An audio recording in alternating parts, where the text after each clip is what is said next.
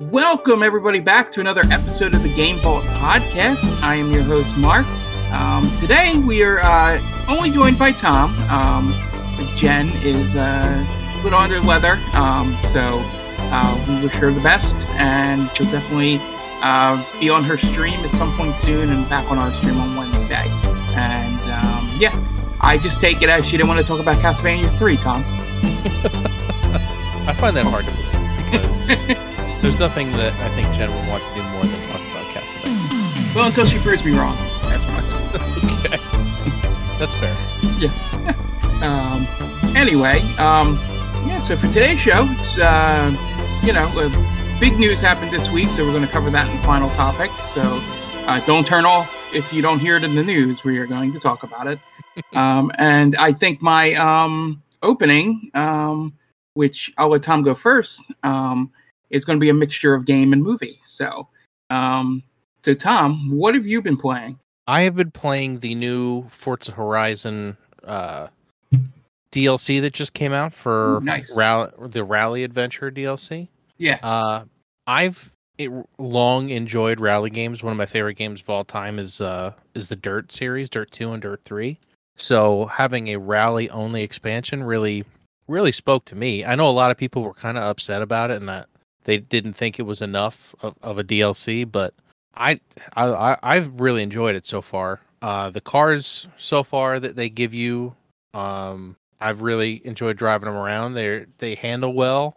Um, they also added the new radio station. Well, a new old radio station, and a radio station that's been in older games. It's uh, Oh, nice. Epitaph Epitaph Radio, which is a a punk hardcore um, metal genre of uh, of station, which is something was seriously lacking when they first released the game. There was like a not usually um forget what the station it it is, but there's usually a rock station, and the station that they have in the game that's supposed to be a rock station has like one rock song on it.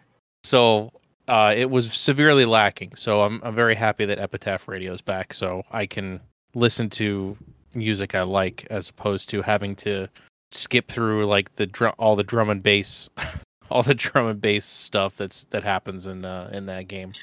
You play on PC, right, or on your Xbox? I do both.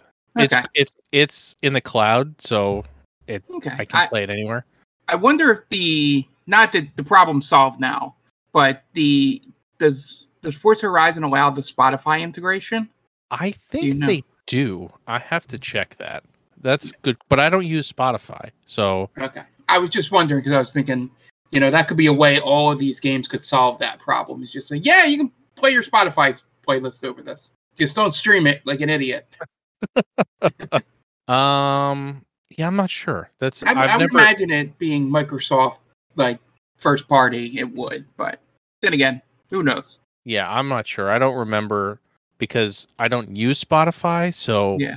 I can't. I can't. I feel like that was in one of the games, but I can't remember. I again, I never had Spotify, so I never used it. Yeah.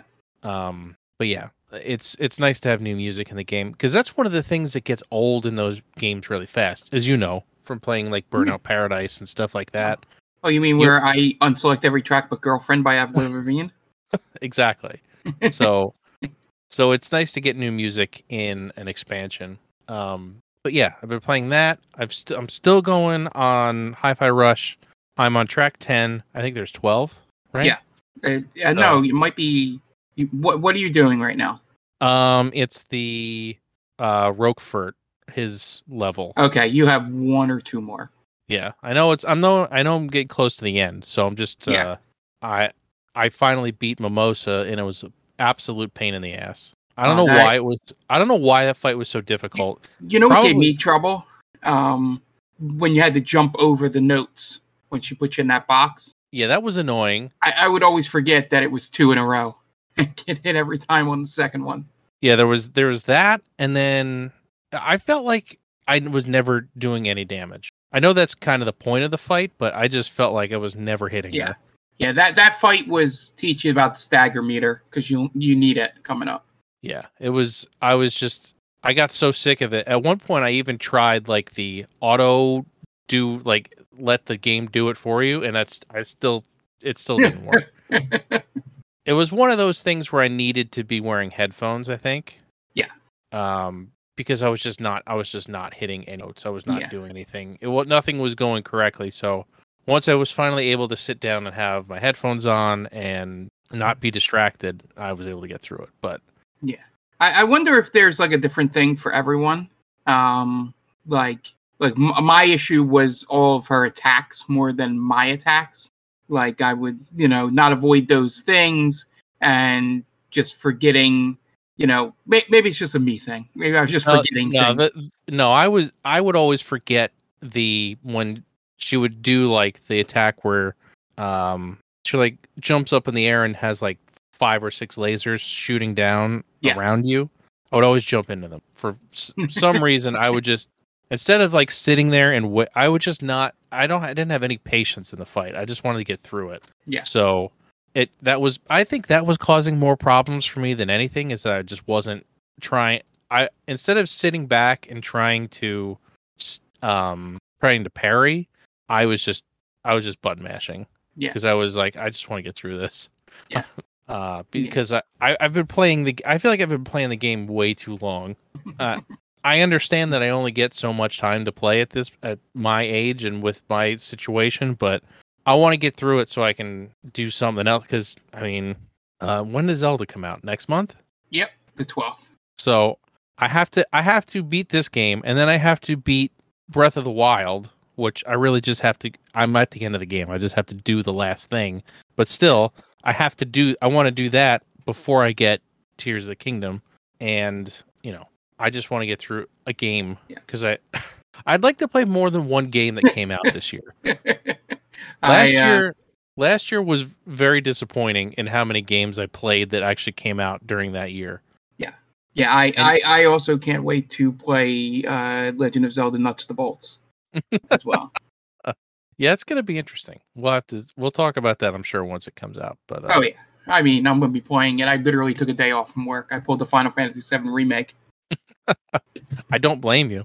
I would have done the same. It, obviously, Zelda's not like my favorite game, but if I was if it was like Final Fantasy VII, I would have taken it. Yeah. Which I will probably be doing if they actually release part two this year. I don't know that it's gonna happen. Uh, because I feel like if they were going, if it was going to come out, well, we might find out in the next couple of weeks. Yeah, I mean we have you know what we're gonna make our topic about, and also there's the show later in the summer um, that's more geared towards Square Enix stuff. Um, that could you know let us know one way or the other. Uh, but yeah, yeah. The the thing about Hi-Fi Rush is that the way it's structured, you can make it seem like you're playing it a long time because you only play it each track. You know, so it just Well, that's seems like basically it's what- dragging out. That's basically what I've been doing. Like I've Yeah. been doing a track at a time, and it's just dragging. Yeah. Yeah. The one advice I'll give you going forward is uh, remember to use your assist. Remember what they do. Well, that was the other thing is I wasn't I was not using any like any assist from characters. Like I wasn't doing the assist at the end of a of a combo. I wasn't doing any of that because I just I the way I was playing, I wasn't really paying attention to all that stuff. I was just trying to do my own thing because uh baby life and you don't you can't read every tutorial or list or do every training or whatever. So Yeah. and then I realized, oh wow, they do a lot of damage when you when you do it right. And Yeah. I've been using them a ton more now Yeah. because yeah. The, the main thing before you get into the final boss fight, I don't know if you watch me on stream, but remember what they do and what they're specialized against. Yeah. Um, yeah, for sure. Like I I totally- you got to look it up. yeah. Yeah, I, I I have a pretty good handle on it now, but Yeah. I was just not doing it and it was just causing me to not not do nearly as much damage as I should have been. Yeah. Uh but I'm coming around on uh what's her name? Peppermint, Um no, the other one. uh, Korsica. Korsica. I I'm I'm enjoying her more than I when I first got her. I was like, eh, she's kind of meh, but I'm coming around on Korsica. I think I still like Peppermint more, but I'm I'm okay with. Yeah, in, in terms of that stuff, I, I lean more peppermint, but by the end of the game, cinnamon became my favorite Well, character in the great. entire game. You, you you haven't gotten to the best part of cinnamon yet, so I'm I'm excited. I I just want to get through the game because it's good and I'm enjoying it. Yeah. Yeah, like I said, the only part that has really been a problem for me was that mimosa fight. Everything else was has been pretty pretty easy and pretty I mean not easy, but it's been enjoyable yet challenging. yeah, yeah. So, any anything else or Uh, let me think real quick because it's been a long couple of weeks. I, it's been a month since I've for been on you? show. Yes. Um, I haven't gotten to play the show yet. That's unfortunate. I have it Okay. downloaded, but I haven't got to play it yet. Um, I've been messing with my PS2 a little bit. Oh. Um, because I put an SSD in it. Oh, okay. Something completely unnecessary. Yeah. Uh, but I was having issues with it, so I've been just been messing around with it the past few days, trying to get everything to work right. Because for some reason, the the adapter I was using was just not working well.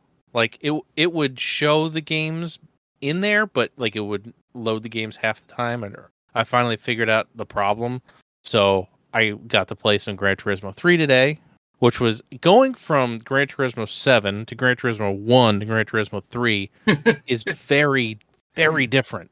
They're incredibly different. Even like three, you would think one to three wouldn't be as bad as it is, but one to jump. three, it's a huge jump. Yeah. Huge. Yeah, I think I think three was the last one that I played a lot of. I bought five on a lightning sale on Amazon for like two bucks one time. Um, Five is very copy. good. It's Yeah, it's I haven't really played it.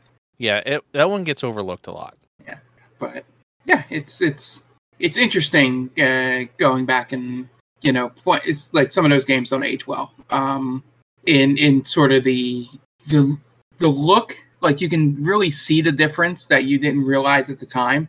I think Oh, I think Gran Turismo three, not Gran Turismo, Grand Theft Auto three showed me that. Well, Where, yeah, for sure. You know, Uh, you go back and you're like, oh, this this was like revolutionary, but this town's really empty. well, that's the thing. You gotta you, you gotta put yourself in the mindset of you know 1999, Oh, yeah. and it's Yeah. it's it it really is amazing what Grand Theft Auto looked like at that time.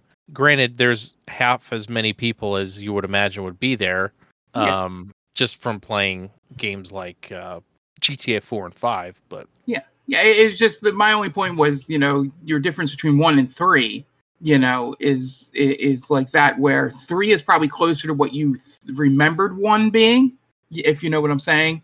Yeah. Um, you know, and then you go to one, you're like, oh no, there was a lot of stuff they hadn't figured out yet.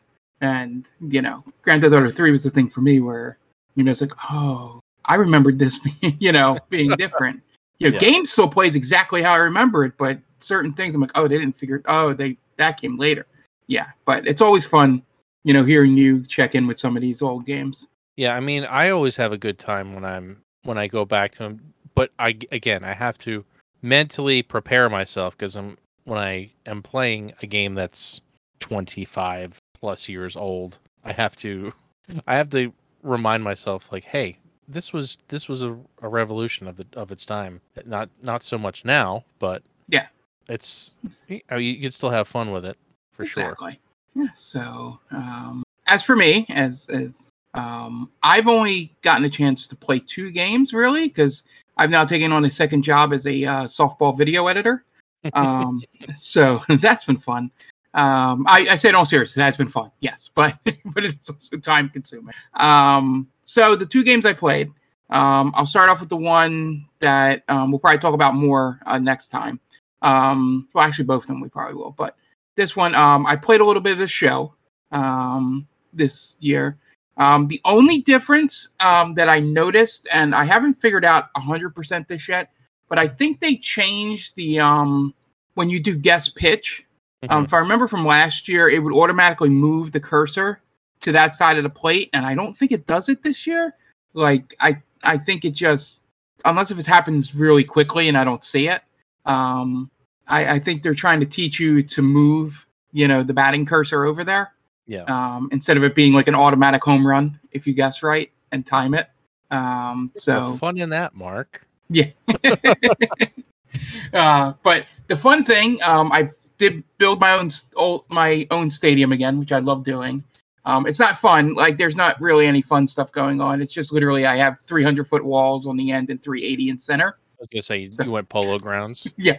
Well, I love the polo grounds is great, except it just gets frustrating because there are times I hit a ball to like right center and left center. The center fielder tracks down, and it says at the bottom like it gives you your timing and all that, and it says distance 430 feet, and I'm like, oh, that would have been a home run in like every other ballpark ever created.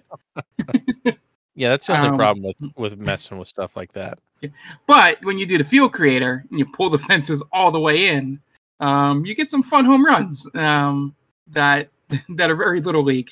Um, but it's not as it's not as egregious as as um, the big problem with last year's game. I haven't seen it much this year. Is that the defenses had no idea how to play on a smaller field, so you would get Oh, a lot yeah. of like doubles over their head because they would either be too shallow or they'd be too far to one side and wouldn't react. And it was Yeah. just funny watching the AI break. They don't know what to do when the field is not a normal size. yeah. yeah. I've seen so- that with with people making the the fields huge. They literally don't know where to play. Yeah. So like anything that's over their head is a home run. Yeah.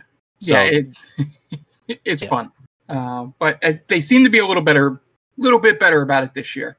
Um, the only negative thing so far from uh, for you franchise mode people out there, um, the drafting has a pretty cool thing that it does, but also infuriating. Um, if you go in and actually do the draft in the June draft, um, it forces you to watch the first three picks get chosen because they do a special animation of like the player pops up and it gives you his like fake college stats and all that. And he's in the jersey of the team and he like points the bat and then he disappears in smoke. And then the next guy comes up. I haven't figured out a way to skip it. Um, but I'm like, there's if got there's gotta be an option somewhere. Yeah, it's only the first three picks. After that, you can skip to your pick. Um, and since I play with no salary cap on, and I just make the world's greatest team, um, As you do. as you do, it's just more fun when you don't have as much time. Um, when we had the time as teenagers, then we'd be salary cap and figuring it out and doing all that. Um, but here it's just like fuck. You give me no salary cap, I'll have an outfield of like Bryce Harper, Mike Trout, and Sh- uh, Shohei Ohtani, and let's go. um, but uh, what I do like is uh, one thing ratings wise. Um, I haven't played enough to really get any deeper than this, but I love that the relief pitchers are more balanced. Like in years past, especially last year's game, there was way too many like relief pitchers in the mid 80s Mhm. in, in ranking, and I'm like, your relief pitchers should be very like volatile. That's what relief pitchers are. Like your closers, sure, your good closers can be 85 plus, you know, in there because that's why they're a closer. But you know, you're seeing like middle relievers like at an 84, and I'm like, but it seems like only like a few relievers are in the 80s, and everybody else is like high 70s if they're good. And I think that helps you get on top of when you're hitting. Um, Yeah. They're not bringing in like dominant 100 mile an hour guys um, that also throw like Jacob DeGrom sliders, you know, in there. Um, the only thing I, the only dumb thing they do, and last rant before I move on to the actual game I've been playing a lot of, is I played the Rockies and they had uh, Kyle Freeland, who used to be their starter and apparently is in their bullpen in year two. Um, and he came in and pitched four innings in both games so far we played. Just Back to back? Yeah, he's the first guy out of the bullpen both times. He pitched like four innings, and I'm like, I'm like, I'm like destroying him by the end of the second game because his energy's gone. And I'm like, what is this AI doing? Um, but Sometimes it's just not the AI just is not good. yeah. I don't know what it is. yeah, it, it was. It, it, it reminded me of the Bryce Harper one. I think it was 2019, um, where I played the Cardinals and they brought in um, Wainwright, and he's a junk ball pitcher at that point. Yeah. and I just couldn't hit him. And they brought him in for like three innings in three straight games, and it was just like, oh, like he's got to get tired. I just traded for him and buried him in my minors. Like I don't want to face that guy in the playoffs again. That's a great strategy. Uh, I've never thought of that before. it, it pissed me off so bad um, that I just did that. And because he was terrible and 39 years old, I traded him for like a mediocre prospect. Like it legitimately went through. I didn't have to force it. And That's- they're like, "Oh, you're going to give us a 22 year old for him? Sure." That's pretty funny. Uh, but yeah, so I haven't had to do that yet. But the Kyle Freeland thing was was four innings. I'm like, his energy is like in the blinking red, and I'm like, and nobody's warming up, and I'm like, all right, this might need to be patched. Uh, yeah, Uh, somebody will figure it out Yeah. eventually. but but the animations are great. I haven't been able to find the unless if it's exclusive to Rhys Hoskins, I haven't been able to find the bat slam from the playoffs um, because he does do it. But I thought they would allow you to do it for a creative player. That's Um, probably something you have to unlock. Probably. I couldn't find. There's so many of them. Um, so, but yeah. Besides that, game game's still great. Um, I don't pitch anymore because I just don't have the time. so, so I just I just hit. Well, that's why Um, I, that's why I only do like the create a player mode, yeah. the road to the show, because I don't want to pitch. I just I just want to play the I just want to like play the field once in a while and hit the whole Yeah. time. Yeah, That's- I've gotten I've gotten way lazy in my older age here. I don't play defense in Madden.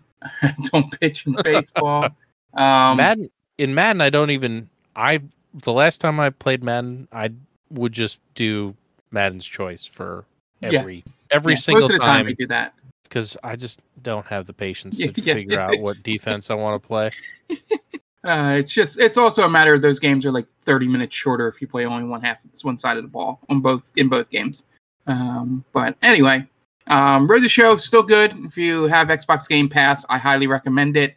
Um, if you only have playstation purchase it if you have the means. Um, the game i've been playing a lot of is i bought resident evil 4 remake and that game is amazing. Um, it looks really good on ps5 I downloaded the demo on my PC and it looks better on my PC than the than PS5, obviously, but I didn't trust my PC as much as I've upgraded it to stay, you know, consistent and not crash and stuff like that. Um, because it, it is a load, um, you know, on, on your on your CPU and GPU. Um, but the game, they just the little tweaks they made to it have been good so far. Um, I'm slowly getting used to the storage system um, where in in games past you were able to store everything. Um, you can only store first aid sprays and weapons now. So the only downside to that is if you pick up bullets for a gun you don't have, you just have to carry them around and either sell them or they just take up inventory space. Um, so that's one downside, but it also maybe stops you from just hammering the X button when something drops to the ground. um, too, but I haven't had to get, I haven't filled up yet. So I have an issue Well, with, uh, I Yeah. have to know because it happened in the demo. Does is the are you able to save the dog? yes, Okay. Because Yes, in the demo, they very explicitly showed the dog not being able to be saved. Oh, that that's a different dog that you see in the beginning of the demo. It's a different one. It's in the same place. The the dog in this one is later and he and he's white, not black. Okay. So different dog, but yes, spoilers, you do get to save that dog. And it is just as awesome the way he helped you in this game. Um yeah. Uh, the other thing that's great is the slight spoilers, but the merchant has his shooting gallery again. Um, and it's a lot more fun uh, this time. I spent literally 40 minutes doing it to the point that my hands were cramping um, from just repeatedly hitting the same buttons over and over again. Um, but yeah, it's you know I'm not perfect, you know, but I wanted to make sure that I got like S rank on all three. Um, but you can, but there is a higher tier where if you do everything, um, like kill every single thing that pops up and get all the bonus medallions and things. Um, Yep. There's a higher uh, unlock you can get, but I'm not going to do that. I'm not that good of a shooter. Um, Merchant is upgraded, I think. Um, he doesn't just repeat his his great lines over and over, but he does say them every so often. Is it the Uh, same voice actor? I don't think so, but I haven't looked it up. Um, but he is he's much more piratey in this one, um, if that's Less- possible. Less Vegeta, more pirate. Yeah, he's he, he's like, "How you doing, mate?" You know, Oh, I don't like that. you know. I, I'm I'm real bad at it, but he like he like uses mate he like uses pirate slang a little bit more than he says stranger and all that stuff. Uh, but you know, essentially, It's weird that he's using pirate speak because it takes place in like the middle of Europe. Yeah, I mean, hundred percent. Um, but it's uh, maybe he's a Spanish pirate. Um, but yeah, yeah. Then they have little like side questy things to help unlock um, some things. Um, they have a treasure map that helps you locate all the treasures if you want to go search for them. Um, the shooting feels great. Um, they the knife durability um, only is a problem in like the first couple chapters until you see the merchant and can upgrade your knife. Um, you have your combat knife, which can break, um, but you can repair it at the merchant. Um, and then you get like uh, one-off knives, like kitchen knives that you can use along the way. Um, but yeah, um, uh, I just got Ashley. That's not a spoiler because that's what the whole No. game's about. But you know, I just got Ashley, so we'll see if how many Leons there are um, in this game. Th- Those are for my RE fans, four fans out there. Um, but so far, she has not said it, um, so I'm waiting on it. But yeah, I'm about to lead the village um, area, so exciting times. Um, but game's really good. Probably gonna be talking about it for the next couple uh, uh, podcasts here. So, so those are the only games I've been playing. But just a couple hours ago, Tom, I had not clued you into this yet. Oh.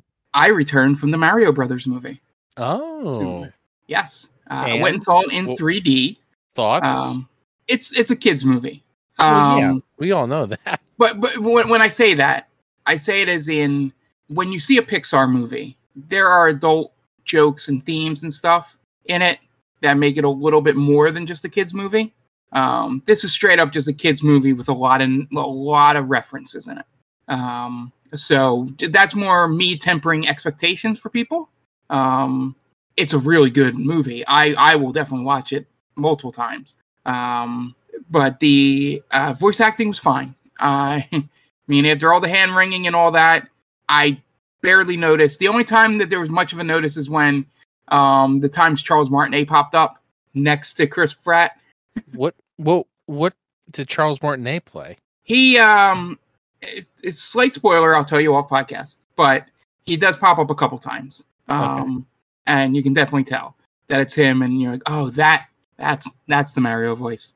Okay, like, um, but I did hear Chris Pratt.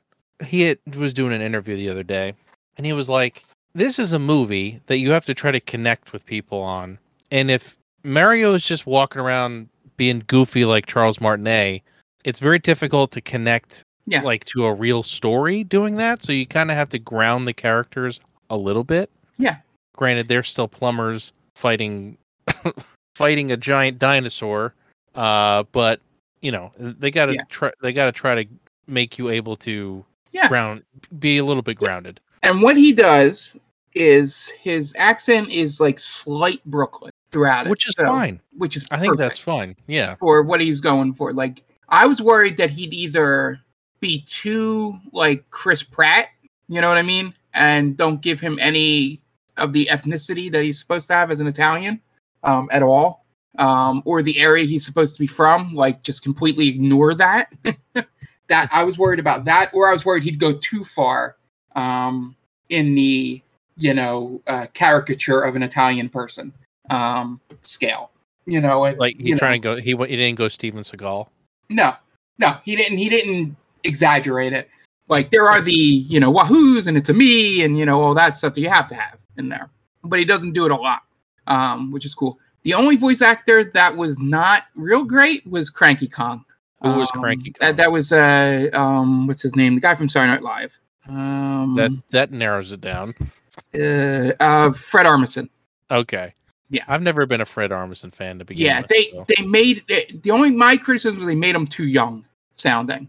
Okay. Like he didn't sound like he didn't sound cranky like an, an older like elder elder, you know, you know, and that was the issue. Everything else was fine. Seth Rogen is Seth Rogen. Well, um, yeah, we all we all kind of figured that would be. He- He even has the Seth Rogen laugh in there, which is funny.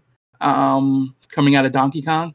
Uh, but the uh, but he gets the character. They get the character right. Um, you know, uh, they they make him a little bit of a himbo, um, which fits perfectly for Donkey Kong. Um, you know, the there were some cringy lines that probably kids like more. Like Princess does something and Toad yells, "That's princessing," and like, uh, I, what does that mean? you know, uh, but all the references are great. There are way too many. Um, I'm not going to spoil them for anybody because I got excited seeing them all. Um, I'll mention the one that everybody might miss. Um, the pizzeria in Brooklyn is called Punch Out's Pizzeria. Um, Does it have all of the exclamation points? I don't think so. I, I just noticed it briefly um, at one point when they showed the exterior shot of it. It was oh okay that reference. Um, and there's a minor reference. I'll say this one because it's tough to tell in theaters. You might notice it at home. Uh, I believe the mayor of the of Brooklyn is named Pauline. Uh, Well, that's the mayor. Well, th- New Donk City. I was say I don't know if they're gonna make New Donk City be a, a thing. No, they this. called it Brooklyn. So, Oh, um, okay. but it says Mayor, you know, Pauline in the background of like a news story. Well, that makes sense. Now that news story could have been about New Donk City, but I'm just saying it just said Mayor Pauline um, on a, on the in the background of a scene. And I was like, ah, that's good. There are a couple other really good ones, but yeah, the only thing if you go in and I uh, best thing I can give is I went and saw and there were a ton of kids in the theater, um, and Yep, they all yep. seemed to laugh and have a good time. Like if I was- if I go, it's gonna be in the middle of the day yeah, on like a I don't know Yeah. a, a weekday because I don't I not that I don't want to see it with kids. I don't want to get sick. Yeah, I get it. yeah. No, I get it. The uh yeah, they they um they didn't interrupt the movie. So that's my cue of that they liked it. Yeah. You know, they were reacting to things. There wasn't a lot of screaming or fighting or, or talking over things. So, you know, yeah. My like I said, yeah, it, it, it was fine. It's a it's a good movie, seven and a half, you know, out of ten. I think the next movies will be better because I think what they had to do here was just set the We got to do world building. yeah, they had, to, they had to build the world here, and and the way they set it out was that you know they all live in the same world. Like there's a Mushroom Kingdom, there's Con- there's like Kong Island or Jungle Island, I forget what the exact name is. Um, and they showed like a map, uh, like a Game of Thronesy type map at one point. Um, that showed all the different islands. But yeah, yeah, there's a there the the the Luma or whatever it's called, the the star thing that you might have seen in the trailer. Probably the second or third best character in the movie. It is great, and it might just be you know because that's the adult jokes in the movie is what that thing says, and it's just very. Um, I don't know if nihilistic's the right word, but it's always like, oh, I can't wait for the sweet release of death. You know, just sort of while it's in the uh, uh, and the best part about it is he's in this jail cell and he can clearly escape at any time because at one point, chooses not to. yeah, at one point he yells at somebody, might have been Luigi or somebody, and it's all his the whole star body comes out of the cage to yell, and it goes back in the cage, and I'm like, that's pretty good. I don't know how many people caught that, but that this star could literally just leave Anytime it wants. if it wanted to That's great. uh, but no, it's just it's just accepting its death, and it was just just fun. Um, but yeah, I highly I highly recommend it. if you love Mario, you will like this. If you're if you're going and don't have much of a nostalgia for Mario and don't have kids, there's not much here for you. Um, you know, it's very much a kids movie um, that with a lot of references for the for the adults in the room. Um, not much of an adult story. It's not like you know like Up or um, what's the one Any with any other Pixar movie, really? yeah, I'm thinking the one with the emotions. It's by the way. Oh, uh, Yeah. yeah. I, my brain's not working, but yes, yeah, my, Inside yeah. Out. Inside Out. Yeah, it's not going to have that kind of stuff in it. Um, Anya Taylor Joy's uh, really good, except I would I would love for her to. I believe she was doing her American accent. I think it would have been better being a princess if they would have let her use her British accent um, in there just to make her stand out from Yeah, the other characters. I don't know that Peach has ever had an accent before. I Eh, think it's I- all. yeah, my idea was just to make her stand out, you know, um, more because you know everybody's basically speaking American English in there. Like, there's no there's no accents at all. Um, that was my only thing. She doesn't do bad. It's it's, it's she's fine. You know, I was just sitting there thinking, I was like, oh, I mean, well, I guess you know, there's never been canonical, you know, her having an accent, which is true. I guess that's more of a Zelda thing, um, where Zelda is seen more as the medieval British princess. Yeah. Um, but yeah, yeah, they they do a really good job of making Peach like the star of the movie a little bit, Well, that's which good. is which is which is fun. Um, there's a whole bunch of jokes about like who like doing the Conor McGregor, who the f is this guy, um, about Mario, uh, which is fun. Uh, but yeah, and then Jack. Black does what Jack Black does We, in it. I'm sure he steals the whole show. Yeah, yeah, and I'm not gonna I'm not gonna ruin it, but he's Jack Black and he does sing in the movie. So Good. and I have Good. that song in my head ever since I left because it's real dumb and real. Uh, but yeah, yeah, did a real good job. So all right, so that's that's what I've been playing and what I've been watching. Um, I mainly laid that out uh, because I felt that was more appropriate here than on other podcasts um, for the Mario movie. But um, let's just lead off the news with some Mario Brothers. Um, um, as of uh, it's like like five o'clock tonight. Um, this was posted on IGN. Um, the opening box office is expected to rake in about 141 million dollars for this movie. That's a, that's a that's good good haul there. Yeah, for a kids movie. I, I I'm not saying that disparagingly, but like obviously Marvel movies would be higher, you know, because there's a little bit more of a broader audience for it.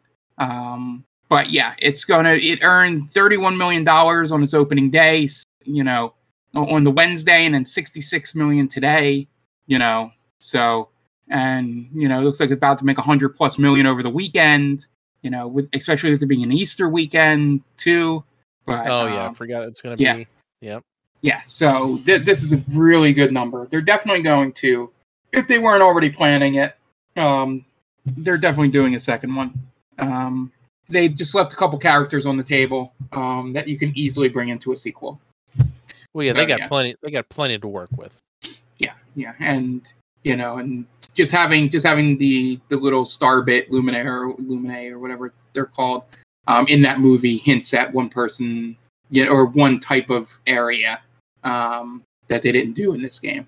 But yeah, yeah, so 141 million, um, probably, and and I really want to see week two um, to see if any of the Rotten Tomatoes stuff has it have a big drop off um, as well. So moving on, um, speaking of another game we were talking about, Resident Evil um, 4. Um, the Mercenaries mode is going to be available soon. I think it's like already out in Korea, um, if not here yet. But but I know it was coming out um, uh, on the seventh over there. Um, and it looks like it's a single player horde mode, um, probably co-op, um, no head to head. But it looks like they're going to do like pay to win stuff in terms of you can buy these tickets that you give to the merchant that lets you upgrade guns no matter what level they are um, to like have their special weapon or whatever. Um, you know, I think the uh, way it would, um, you know, it, the, the exact thing says here's your ticket to the here's your ticket to the gun show, uh, specifically a ticket to be redeemed at the merchant's shop. With this, you'll have access to a weapons exclusive upgrade at any time, regardless of the weapon's level. Not only that, but once unlocked, the upgrade is always free of charge. Oh, so, good. I so mean- you can you can buy five tickets for fifteen ninety five. So microtransactions, yay! Yeah.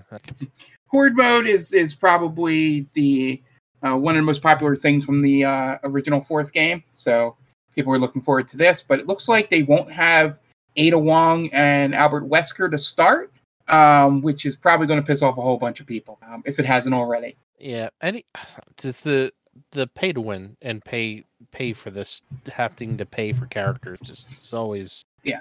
Especially when it's a how many years old is this game at this?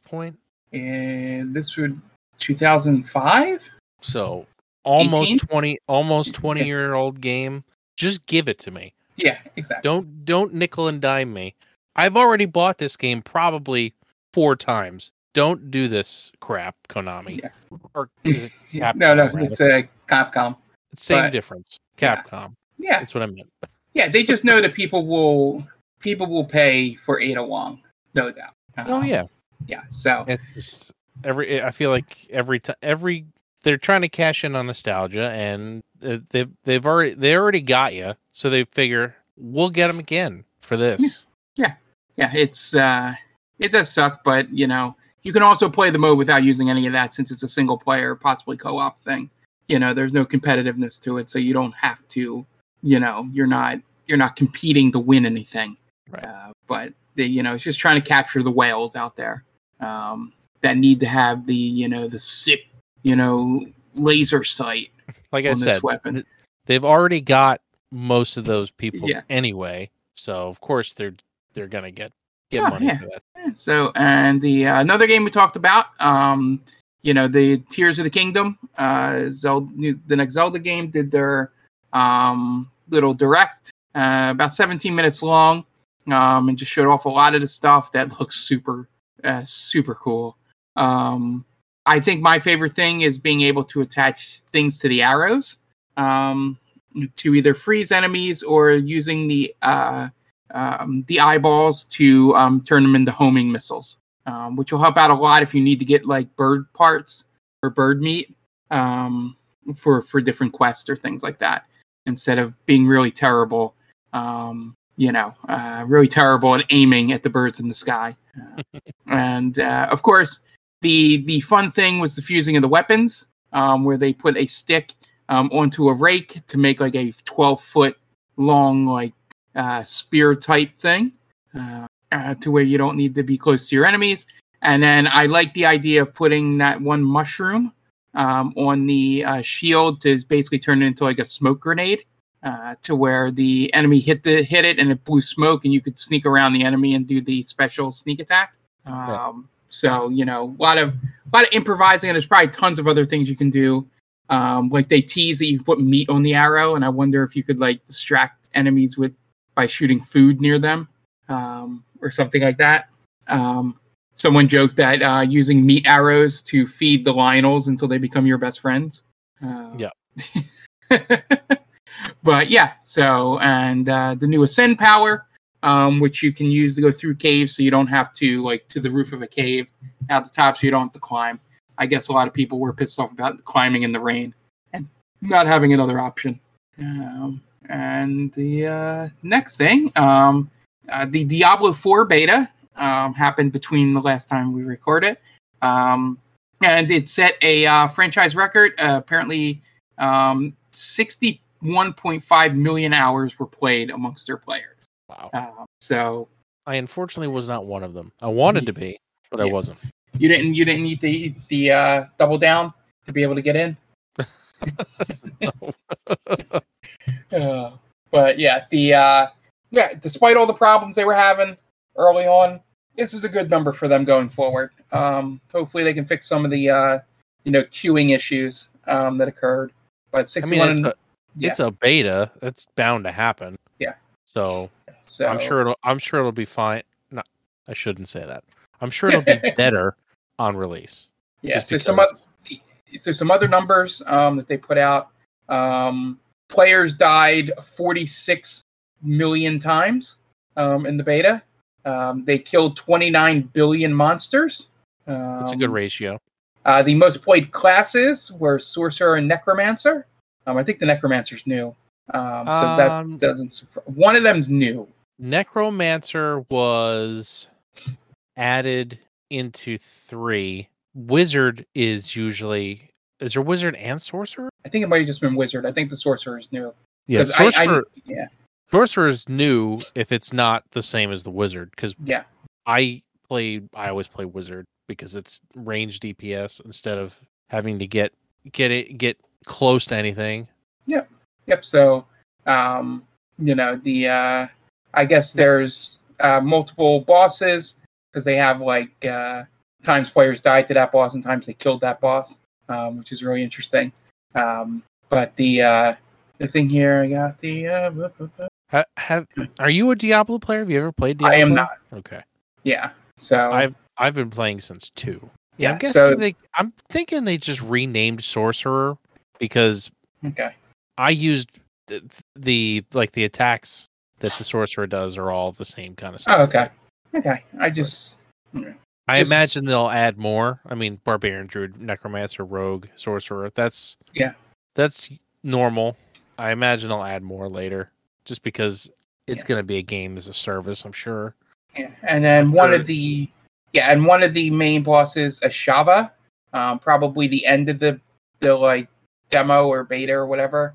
Um, they uh, that was killed 107,000 times, um, and killed players 10 million times. Um, Uh, yeah, so I was gonna say it must it must be tough. yeah, and then my favorite part is they put in real small print solo Ashava kills one with a question mark. So I guess um, so that's pretty good uh, Easter egg if you zoomed in on the um, the uh, what's it called um, uh, the the photo that they Diablo tweeted out. I, I hope it's not that difficult for a a person to play solo. I know they like to have these games be co-op, but I'm never gonna play like I, I know one person who might play this, and we both have kids, so the odds of us getting online at the same time to play Diablo are slim. Yeah, I can imagine. So, uh, final stories here.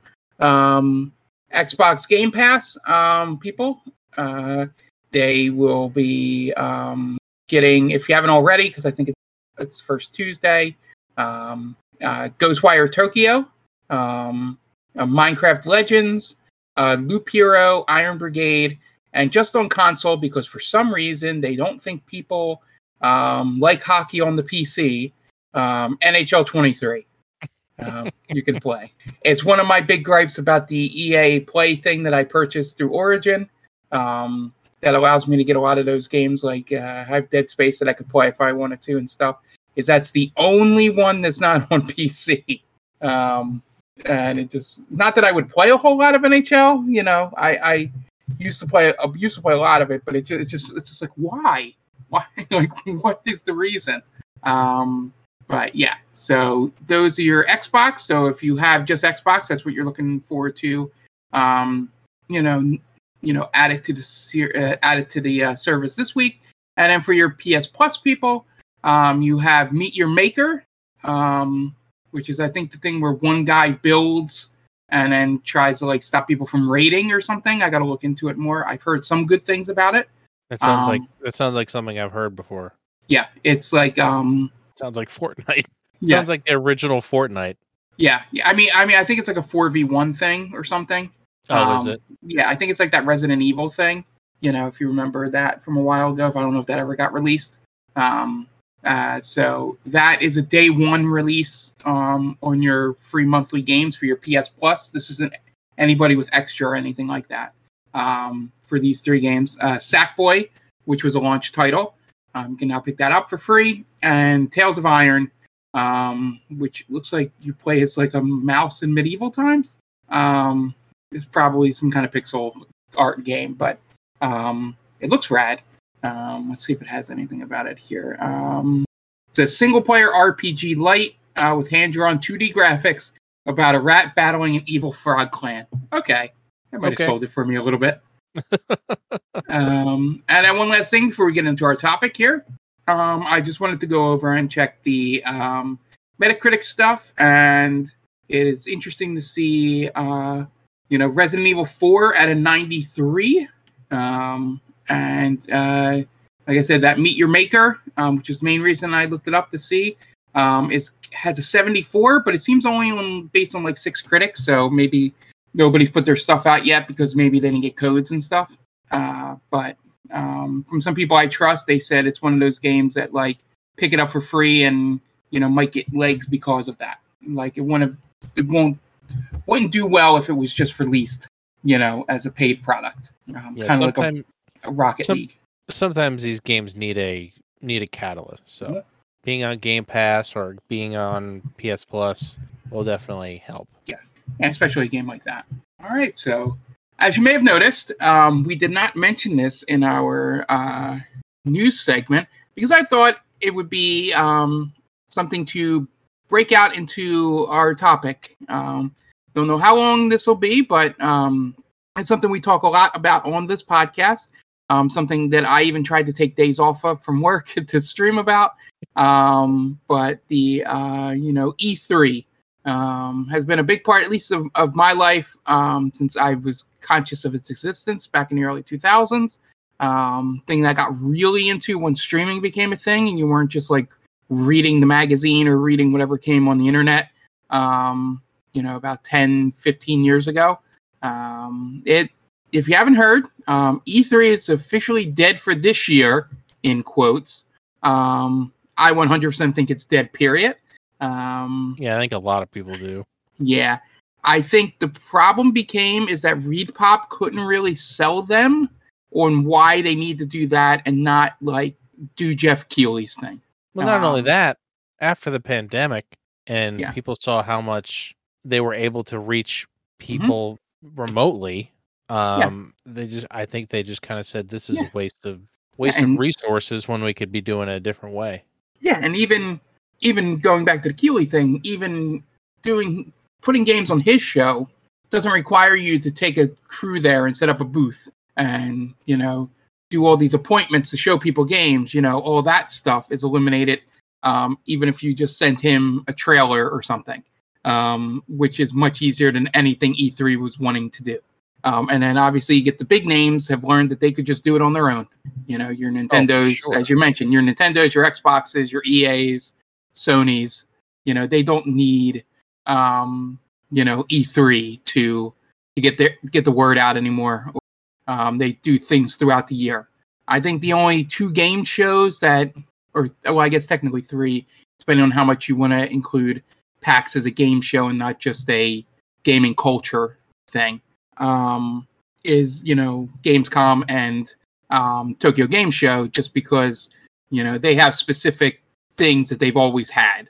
Like that's where a lot of Gamescom is where they get it in front of people because it's like two hundred thousand like fans of games get to go in and test out games, and then Tokyo's Game Show is big for the Japanese market, which Sony and Square Enix, and as we alluded to, we'll probably learn a lot more about you know final details on remake on rebirth and you know uh, things like that in I think that's August um, TGS. But yeah, E3 for me. Um, basically, just want to uh, have a little bit of a, a wake or you know memorial for it. I think one of the things, uh, at least for me personally, about E3 when it became the big streaming thing is it allowed me to learn and understand more about the industry um, in the sense that it wasn't just games and nameless faces and nameless companies. You got to see a lot of interviews with you know directors and creators and heads of studios and you know God me in high school or even early college would have no would have no idea who Phil Spencer was if he was in the same position back then. You know, but thanks to streaming and all that and all the interviews he does, you know, I know you know who Phil Spencer is. Um, you know, Andrew House and you know Don Mattrick and you know all, all those guys, good and bad. Um, you now know their names because of that. It's not just reading a name in a news story and then it kind of just leaves your brain. You've seen them, their face, you've seen them talk. Um, so it leaves a little bit more of an indent. Um, I think one of the things about E3 was before it started becoming in shambles. Um, as somebody who studied journalism a little bit and games media part, it was always one of those dreams of mine to go out there and you know take interviews and and do all that stuff. Um, but as it got closer to when I would be able to do that, um, you know, monetarily and all that, the show wasn't worth spending all the money or, or trying to figure out how to get in um, there. But yeah, I'm definitely going to miss. I I think they're going to keep the time period because it's a very good central time period for to oh, announce yeah. games. I'm um, sure everybody's yeah. going to do all of their all of their releases and everything else around the same time because everybody kind of is used to it and I think that I think it'll continue. It'll still be E3 season, but yeah. there won't be an E3. I think I think something we need to kind of cover is the fact that E3 itself has kind of been a weird show for a long time. Yeah. Mainly because it started off as a of like a only for professionals. It was not for the public yeah. at all. Uh, and you you would learn about stuff that happened at E3 because people would go and they would report on it, and then they would have their they would do all of their stuff. All, they would do their magazines or they would do their blogs or whatever they were doing at the time, and that's how you got your news about E3. Then they decided to open up to the public, and that's when I think things started to go downhill. When it became this who do we let in? How do how does like how do I how, how do I keep this professional and let the public in at the same time? I think that's where where where the issues started. They actually had even had two separate shows at one point. They had E3 yeah. for the professionals and then they had E3 for all, which was for everybody else. And once they put them back together, I think things started to go downhill because it just it was it got too big for its own good. And then once streaming became a thing, Nintendo went, well, we don't have to. Uh, we can just do our our show over and tape it, and then or tape it. God, record it and just release it whenever we want on YouTube or on our own site, and we don't have to spend all of this money to to go to to go to the US and set up a booth and be there for a week or whatever it is. Uh, and when once Nintendo did that, I think that was kind of the the death knell for E3. Yeah. Everybody kind of saw what they were doing. They're like, "Oh wow, we could do that too." And then Yeah. Microsoft decided, "Oh, we're not gonna. We're just not gonna go. We have our own building. We're gonna use." So it just it, it one like I said, once Nintendo decided to do their own Treehouse Live or whatever it was, that was really the beginning of the end for E E3. Yeah, I, I think they tried to uh, get a little too much like PAX, um, or and didn't understand the balance of Gamescom, um, and Well, like most is- things. It's not a convention. It, it Yeah. people people want it to be a convention, but it's not. It's like you go there and you can you have to in order to like play a game there, you have to have an appointment most of the time. Yeah, Uh, the, the the the thing that became the problem was, uh, I think once Xbox or a couple of them, I think maybe EA Play was probably the final nail in the coffin that we didn't see. Um, is that when the big uh, studios started learning that they could do some things themselves and you know host um, the appointments and all off site, they didn't have to pay to ESA anymore for E3 you know, to have booth space. And then E3 saw that revenue drop and it was like, oh, let the public in. So we make that Yep. money up, but had no structure to how that would work. Um, I think the main thing, um, and this this had been lost uh, because of the pandemic. Uh, but I think the main thing that'll get lost, and hopefully somebody picks it up, um, is I, I used to miss the uh, the uh, Giant Bomb After Dark stuff, uh, where they used to have you know the the creators of the games and the writers and some PR people and all that, you know, or, or voice actors would come on, and it would be very like laid back, and you would get to sort of know these people as people. Um, like it wasn't like a you know PR, you know, sometimes they would be, but there were times when you could tell that these people have been around so long that they're like, fuck it, I don't care if the PR guy gets pissed at me for saying this, you know, but I'm going to say this or I'm going to make fun of this person here. Where you can tell when some of them were really good friends. It was just just the way that you know Jeff Gerstmann able to make them all feel calm and relaxed and just sort of you know have have that um, you know um, camaraderie sort of thing where it's sort of you know it made me as an audience member understand and root for some of the smaller um, creators, which is also a big thing that's being lost by E3 going away. Is that there's no way to buy booth space. You know, you now have to depend on a PAX or you know, you know something else.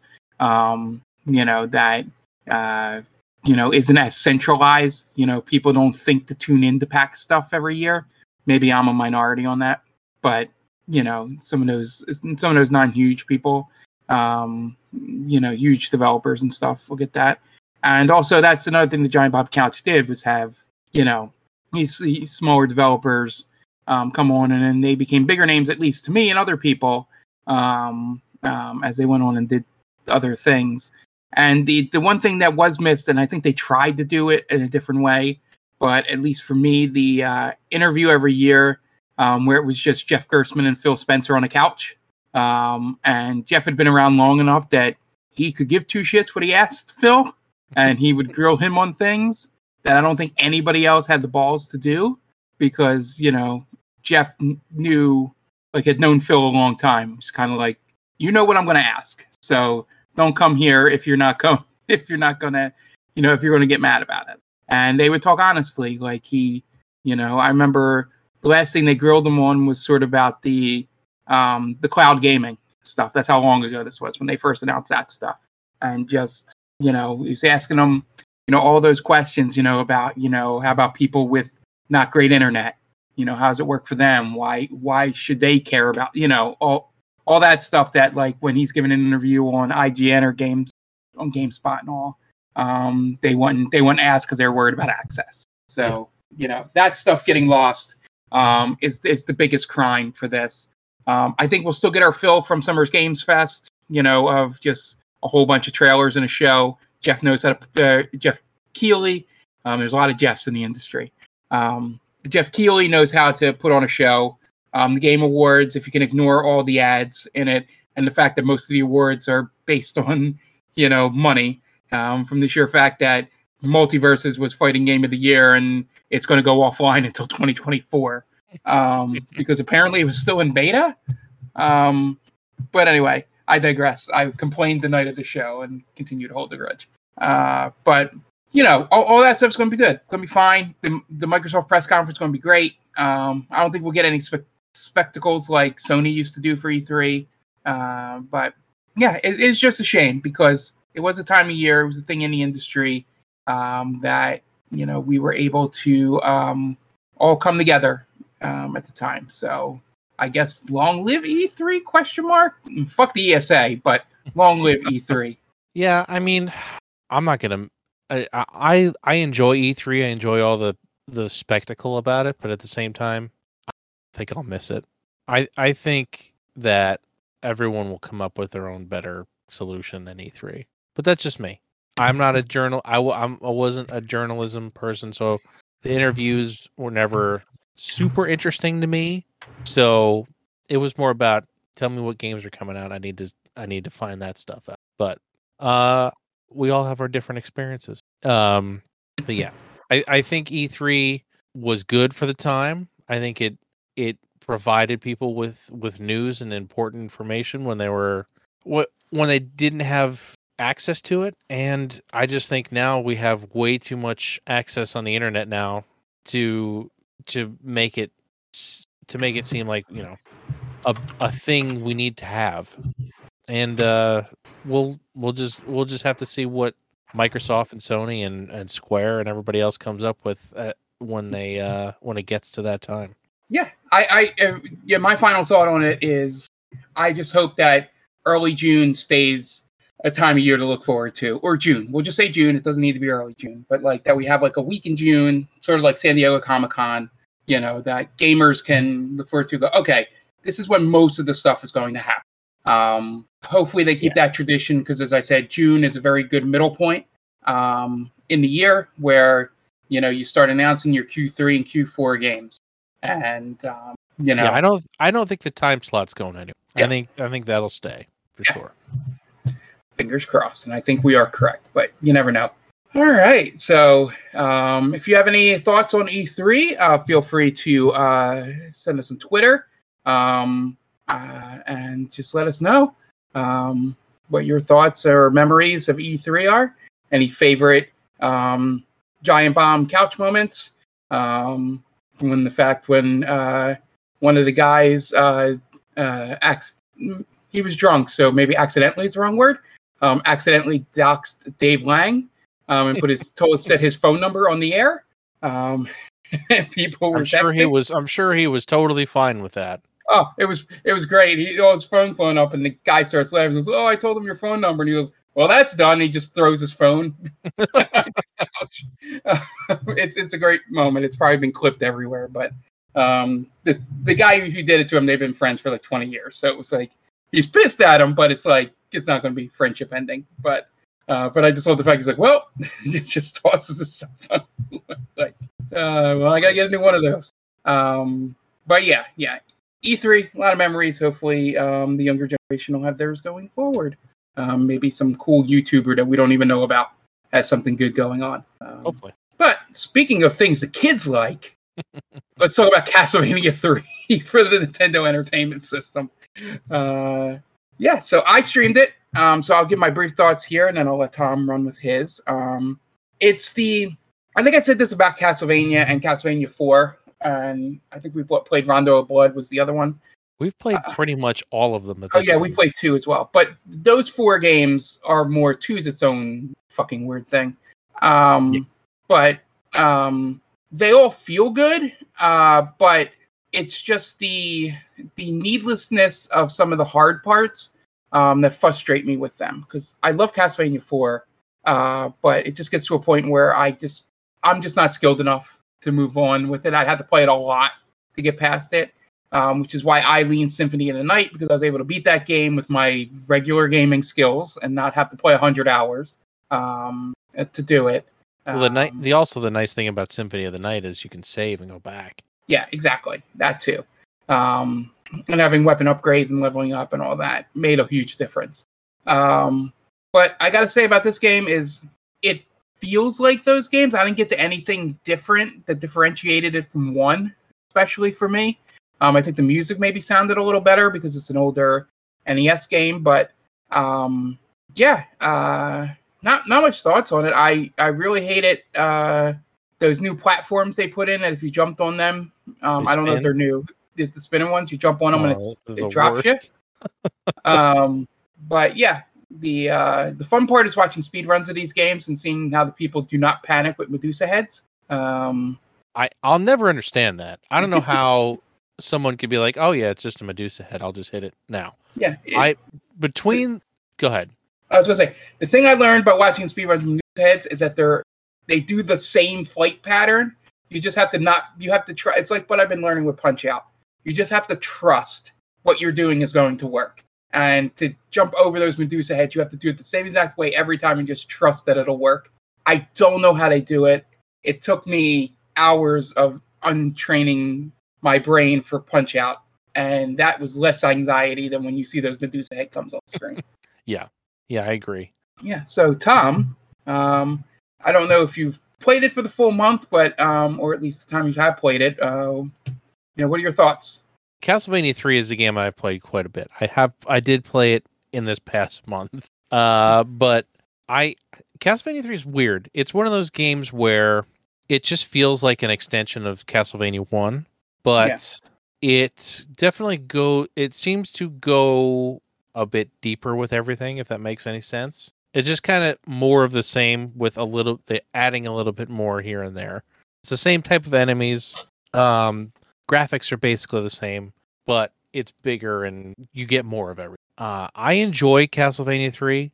Uh, something weird though with Castlevania 3 is I generally, when I go to play it, I will play the Japanese. The Japanese version uh, takes advantage of uh, of different chips inside of of the game and expansion audio, so it gives you a bit. Uh, it gives you more channels of audio when when the music's playing, and it arguably sounds better. It also gets rid of the uh, a lot of the the censorship from the American version, which it's that's just Nintendo of America because they knew what Castlevania was finally. Yeah. They're like, oh yeah, we should probably tone this stuff down, get rid of the crosses and all this other stuff, which is hilarious because you're still fighting Dracula. Doesn't, but yeah, um, Castlevania three is probably my second favorite of the of of all of them, I'd say probably Symphony of the Night and then Castlevania Three for me. Uh, I love the music in Castlevania. Uh, the like you said, there is some definite annoying stuff in Castlevania that you just have to get used to, and you have to play it over and over and over and over before you rem- till you figure out. All right, this is what I need to do. I need to not jump now. I need to I need yeah. to not run into bats or Medusa heads because they kill. That's like night in, in, the beginning when you're playing. That's like ninety percent of your deaths is dealing with the bats or the Medusa heads. Yeah, just because you can't you can't get the timing right. I, I feel like the the bats are a little more erratic. Um, they're not like the bats in Ninja Gaiden, which pissed me off watching people play that game because they do they do the same swoop every time, and I'm like, why do I get hit with them? They, it's the same swoop that's meant for you to jump over them. Uh, at this one, they're a little more hard to time, um, especially if you don't have the long whip um, yeah. for it. But yeah, I, I 100% agree with you in terms of the thing, as I said in my little opening, the thing that separates this from Castlevania 1 for me is the music in this one. Yeah. Um, is much better and seems to, I guess the word would be it seems more complicated.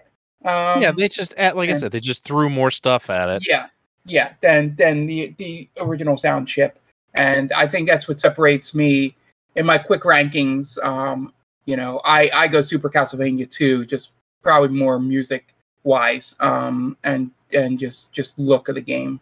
Uh, but and then this would be um, definitely third, and probably a big gap between it and the other two, the other three games we played. Because Rondo Blood, while good, you know, um, you know, made me wish for the other games more. Um, but yeah, you play, you play Rondo and you kind of go, uh, I wish I was playing Symphony of the Night. Yeah, because it's it's pretty close.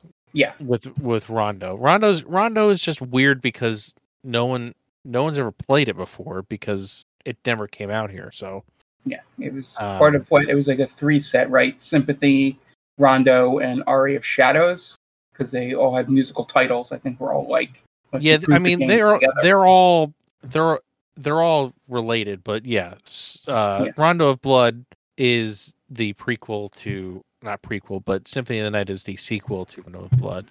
Yeah. So that's But- why the beginning in the beginning you play the end of Rondo of Blood because no one no one's ever played the game, so they kind of they got they got to clue you in a little bit to what happened. Yeah, yeah. It's like it's like when I was watching uh, Major League Two, and they like show you the highlights. They have Bob Uecker come up and just uh, like, here's the first movie because this one's PG thirteen, so I don't think a lot of people have seen the other one. Well, that Um, that and we like every Rocky movie does it. We just watch Rocky Yeah. Five, and Yeah. it does the same thing. It recounts the the movie before it. So Yeah. yeah, but yeah, the yeah, I think the main takeaways is I I I think the only way that Castlevania works is 2D. I, I think 3D just doesn't work for I guess m- you know a whip as a main weapon. To me, just doesn't feel right in 3D. Um, so maybe that's why you know obviously Castlevania 64 was terrible, but um, I think if they're doing a new game, it's got to be you know it's got to be two like upgraded 2D. yeah. I mean, 2D is where the game I feel like eh, has has its best outings is in 2D, but Yeah. I feel like if they're going to go the 3D route, they kind of have to do like a God of War t- style game if you're going to have a whip as your main. Yeah, yeah, it's true. But you know, you see the, you know, you see the way a game like Vampire Survivors plays, and maybe that's your way of doing. I guess like that's like two and a half D a little bit, um, because you can go up and down pretty freely yeah. um, on it. Um, but yeah, yeah, that's it, this game is very it's it's what everybody feared um, uh, Mario Three would be in terms of you know when it was going back to the way well at least for the U.S. customers that Mario One was like "Ah, I don't want it to feel too much like it. Um, I think that's what it that's where it fails with gameplay here is it feels a little too much like um, you know Castlevania One, but um, yeah, where the improvements are um, they do make it the superior product. Yeah. Um, do you have any final thoughts before we get on with score? Uh, like I said, this is probably second or third favorite uh, Castlevania for me. We, I think we, I think we have played them all at this point, all 2D ones. So, Yeah, yeah. I don't think we played Aria. Well, all all of the ones That on you main own. console, yeah, on that I own. Yeah, Um, which is weird that we we somehow played them all, and we've I've got plenty more games to play. So Yeah, we've been doing this. You know, it'll be we're close to hundred. I think that might be next podcast. uh oh, we gotta make a plan. if, if it happens to be this podcast, this will be podcast 99 and a half um, because we got to do something special for 100. But Yeah. um, I think I put 98 in the last one. Um, that one was kind of a rush because I had to do a late Sunday interview with with uh, Kitty Ashcat in our Yeah. last episode. So I think I think this is 98. So we got a couple. We got a Yeah. couple more. yeah, but you know we've been doing it that long. You know, two plus, um, almost two plus years or almost two years. Yeah, Yeah. yeah, coming up. Wow. So, you know, that's that's ninety something of your games, and mixed in with the like two three month hiatus where I was just doing randomizer on the internet, Yeah. um, as well. All right, so let's get on with the scores. Uh, Tom, what do you give it? This is getting a four out of five. It's top flight Castlevania. The music's incredible. Uh, it does have increased visuals a bit from the first game, and it learned a couple of things from the second game, but uh, it's not quite a five. Yeah. There, it's not the best Castlevania, but it is damn close. It's the best, by far, the best NES Castlevania, in my opinion. Yeah, and I'm right there with you, four out of five. Um, I Symphony of Night is probably the closest to a five out of five. If I didn't give it a five out of five. I don't want to put that on the record if I gave it like a four and a half uh, when we played it. Uh, but yeah, yeah, it that's that and um, Super Castlevania are definitely four and a halves or fives. Um, and this falls in right behind it, in my opinion. Um, so it's four mainly on the music. Um, you know, I think gameplay is really good because those NES Castlevanias, just like um, a lot of games that you know, for some reason the NES versions um, feel like the best like uh, the best showing of the game, even though the other ones prove on it, graphics and all that wise. Um, this is like all right, this is like the heart of of the of the game mechanics are the are the two of the three NES ones here. So yeah, yeah, recommend it. Four out of five. If you like Castlevania, if you don't like Castlevania, it probably will be even lower than the four out of five. Uh, but you do have to um, like this game series. Um, Again, this is one of those things where if you go back to it, you have to remember this is before uh, Super Metroid. This is before Symphony of the Night. So it's not it's not going to be as polished as those games. yeah, and I think the one thing it doesn't have that you may be used to is I don't believe this has eight directional whip. I think it's still four. Yeah, still four, still up, Or- down, left, right. Actually, Yeah. I don't even think it's down. I think it's up It's and up. up, right, and left. Yeah, so three directional um, whip. Um, and you have to hit and you have to hit up to go upstairs. Yeah, If like you- those little you- those little limitations of the NES are very present. So Yeah. you have to know that going in. So, all right, Tom. Uh, let's see what we're uh, playing.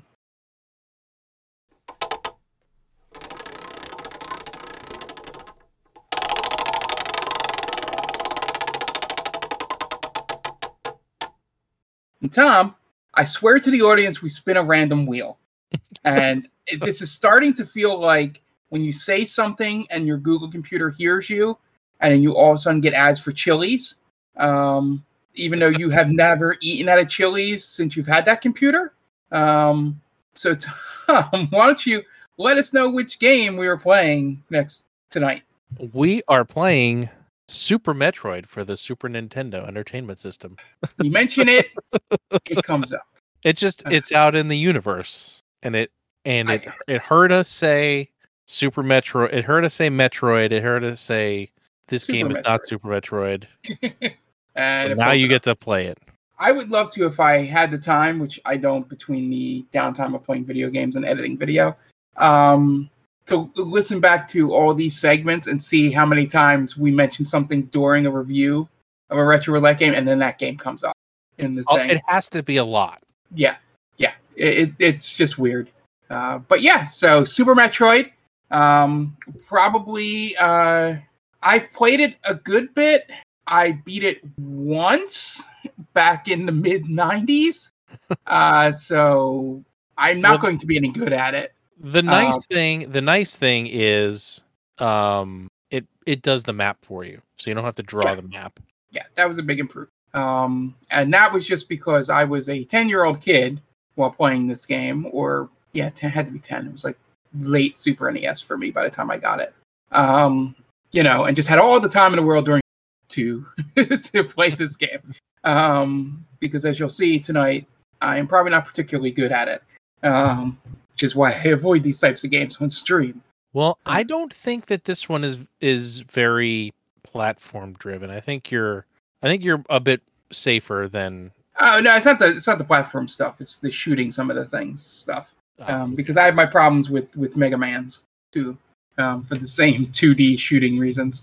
Um, and the main reason I'm not playing RE remake on stream because you guys would be like, "How the hell did you miss that headshot? He was two feet away from you." Listen, that's okay. That's okay. Uh, I get it. I played I played RE2 remake on stream, so it's not easy. It's Yeah. not an easy thing. yeah, so I will have fun tonight because this is this is definitely one of my, uh, you know, one of the games I go back to and play a little bit of. Um, I haven't done it in a while, um, probably since we started streaming and doing stuff where a lot of my, you know, um, extra downtime, you know, was taken up by doing streaming stuff.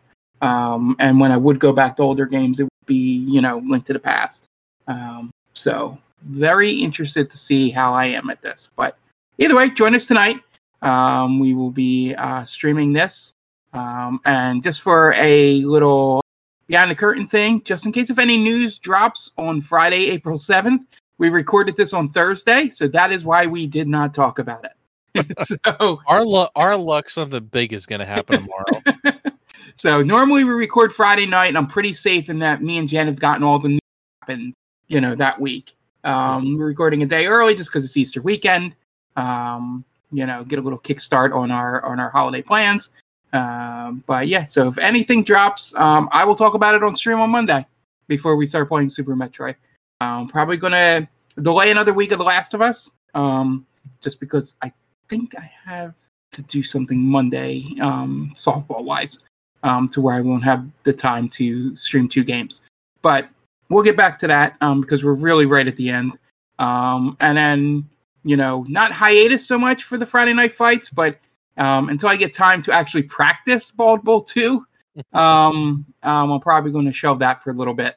Um, probably just maybe through softball season. So we'll see. I'll keep you updated, but I will I will find an alternative thing to do um, on Friday nights um, going forward.